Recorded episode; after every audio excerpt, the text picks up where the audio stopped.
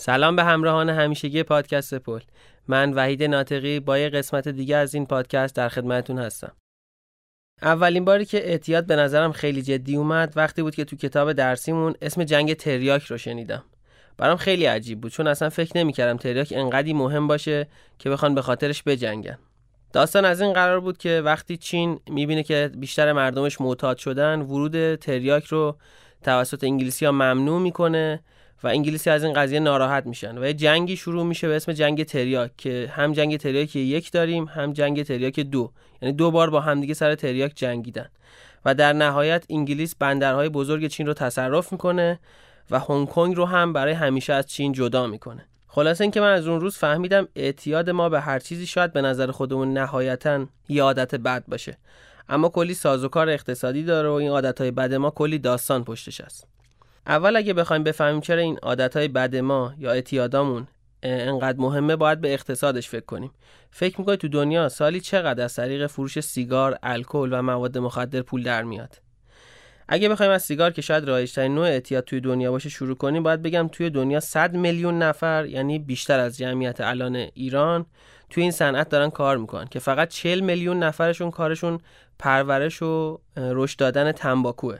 تقریبا سالی 6000 میلیارد نخ سیگار توی دنیا دود میشه و بیشترین مصرف سیگار هم توی دنیا متعلق به کشور روسیه است که تقریبا 3000 میلیارد سیگار می‌کشن.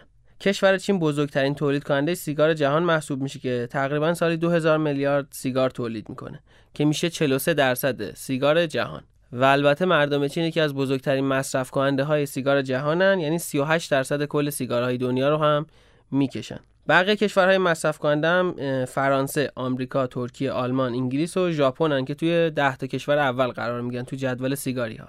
توی دنیا کلا سالی 8 میلیون نفر هم به خاطر مصرف سیگار میمیرن. یعنی از هر 10 تا مرگ یکیش به خاطر سیگاره. توی آلمان البته نرخ مرگ به خاطر سیگار بیشتره و سالی 120 هزار نفر به خاطر سیگار میمیرن. یعنی از هر هفت تا مرگ یکیش به خاطر سیگاره. و سهم ما هم البته از این آمار مرگومیر مرگ 11 هزار نفر به طور سالانه است.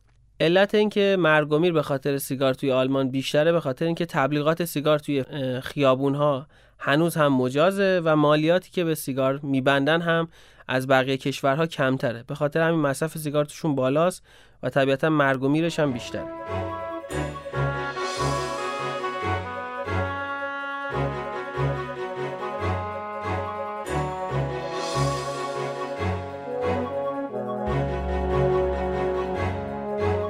بعد از سیگار شاید اعتیاد به الکل شایع‌ترین اعتیاد جهان باشه. الکل بعد از قهوه و چای محبوب ترین نوشیدنی دنیاست و در مجموع میشه گفت یک سوم مردم کره زمین هر از گاهی الکل رو تجربه می‌کنن. مصرف الکل هم نسبت مستقیم با سیگار داره. یعنی هر کشوری که بیشترین مصرف سیگار داره معمولا بیشترین مصرف الکل رو هم داره.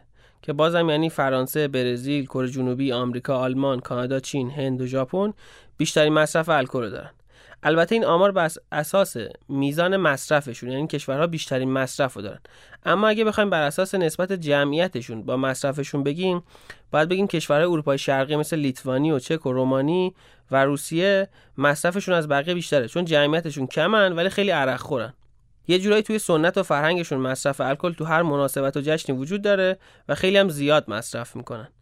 علت اینکه اینو توضیح دادم این بود که ممکنه آمار آدمو به اشتباه بندازه. مثلا اگه یادتون باشه یه آماری منتشر شد که ایرانی ها رتبه نهم توی عرقخوری رو توی دنیا کسب کردن که بعدا معلوم شد آمار اصلا راجع به کل مردم ایران نیست بلکه راجع به الکلی های ایرانه. یعنی الکلی های ایران انقدر زیاد الکل مصرف می‌کنن که رتبه نهم رو توی دنیا کسب کردن و این به این معنی نیست که بقیه مردم هم الکل مصرف می‌کنن.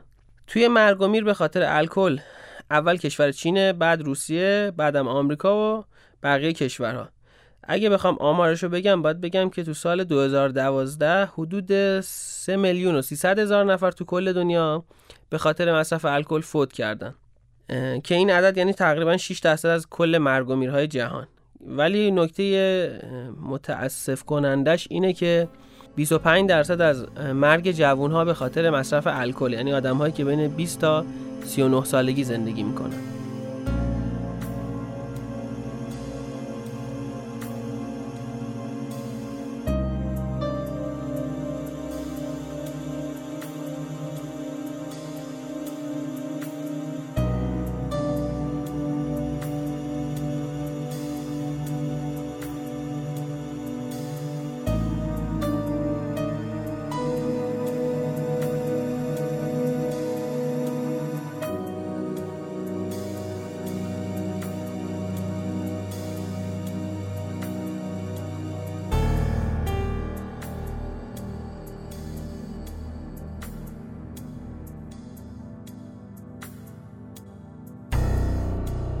بعد از الکل نوبت می‌رسه به مواد مخدر. مواد مخدر توی دنیا بازار خیلی خوبی داره و همون جوری که می‌دونید درآمدهای کلانی ازش حاصل میشه. برای مثال فقط توی اروپا سالی سی میلیارد یورو درآمد مواده. یعنی از درآمد نفتی امسال ما هم بیشتر. انقدر مواد مخدر مهم شده که ماریجوانا یا همون گل که یکی از انواع مواد مخدره توی انتخابات کانادا نقش داشت و جاستین ترودو قول داده بود که اگه نخست وزیر بشه استفاده از گل رو قانونی کنه و بذاره توی کافه ها استفاده کن. البته به قولش عمل کرد و مصرف گل توی کانادا هم رشد کرد و آزاد شد. طبق گزارش های سازمان ملل تعداد معتادها توی جهان تقریبا ثابت مونده. یعنی کمتر هیچ وقت نشده. و سال گذشته حدود 246 میلیون نفر مواد مخدر مصرف کردن. و بعدی ماجرا اینجاست که تقریبا دو درصد از این معتادها بیماری ایدز دارن. و افغانستان هم با تولید 80 درصد تریاک خام جهان رکورددار تولید مواد مخدره و سطح زیر کشت برای خشخاش و کنکار توی این کشور حدود 224 هزار هکتاره که به نسبت تاریخ خود افغانستان هم یه رکورد حساب میشه.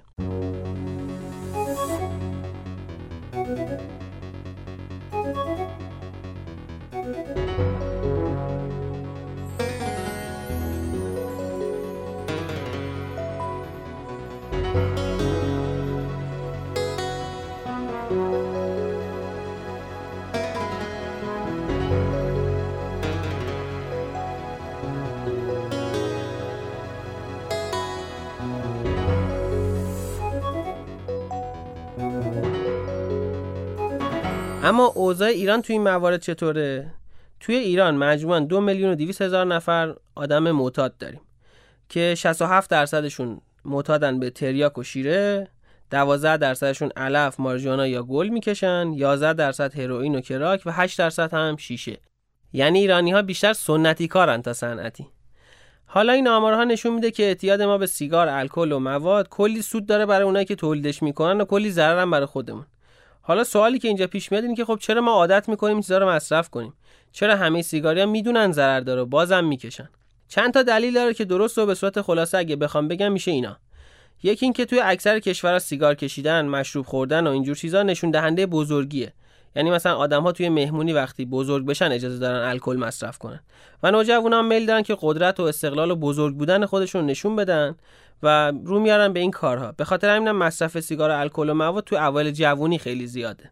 دومین علت مهم اعتیاد به مواد مخدر و اینجور چیزا اینه که اطرافیان و دوستان آدم باعث میشن آدم به این سمت بره.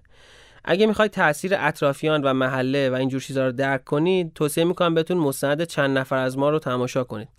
این مستند راجع به روایت زندگی چند تا از معتادهای حاشیه شهر مشهده و محلشون رو بررسی می‌کنه زندگیشون رو توی این محله نشون میده و نشون میده که یه محله که پر از معتاده و دسترسی به مواد توش آسونه چقدر توی معتاد شدن جوونا نقش داره. این رو می‌ذارم توی کانال که حتما ببینید. ولی به نظرم دلیل اصلی اعتیادی ما به هر چیزی اینه که حال میده. اگه بخوام دقیقتر توضیح بدم دوپامین توی مغز ما باعث میشه احساس لذت بکنیم. حالا این دوپامین رو میشه از راههای مختلف دست آورد و باعث شد که توی مغزمون تولید بشه و ترشح بشه. مثلا یکی ممکنه قهوه بخوره یکی موسیقی گوش بده و همه اینها ممکنه براش دوپامین تولید بکنه و لذت ببره. اما خب سیگار الکل و مواد هم دوپامین تولید می‌کنه و حال میده. حالا چرا برای حال کردن و لذت میریم سراغ اینجور چیزا؟ یه کتابی هست به اسم اصر اعتیاد که سایت ترجمان یادداشت خوبی در موردش منتشر کرده که 5 تا دلیل ساده میاره برای انتخاب سیگار و الکل و مواد. که چرا ما از بین بقیه لذت ها اینها رو انتخاب می‌کنیم.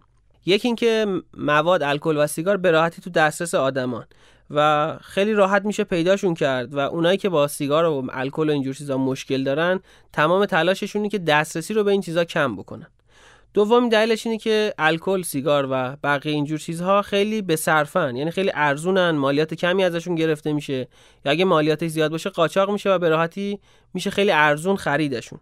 مثلا توی ایران خودمون توی اوج تحریما که یه شرکت خارجی حاضر نمیشه توی ایران سرمایه گذاری بکنه یه شرکت ژاپنی توی سال گذشته فقط 618 میلیون دلار سرمایه گذاری کرد توی صنعت سیگار و رکورد جذب سرمایه خارجی توی سال گذشته رو شکونده مسئله بعدی که خیلی توی رفتن ما به سمت این جور تاثیر می‌ذاره تبلیغاته یعنی رسانه و تبلیغات باعث میشن ما سیگار، الکل و مواد رو ببینیم، به سمتشون جذب بشیم و دلمون بخواد مصرف بکنیم. و از وقتی هم که توی فیلم های سینمایی و سریال های معروف دنیا سیگار و مشروب خیلی جا افتاد مصرفش هم به تب بیشتر شد. این مسئله توی قسمت تبلیغات راجبش صحبت کردم. اما مسئله بعدی که خیلی مهمه به نظرم مسئله گمنامیه.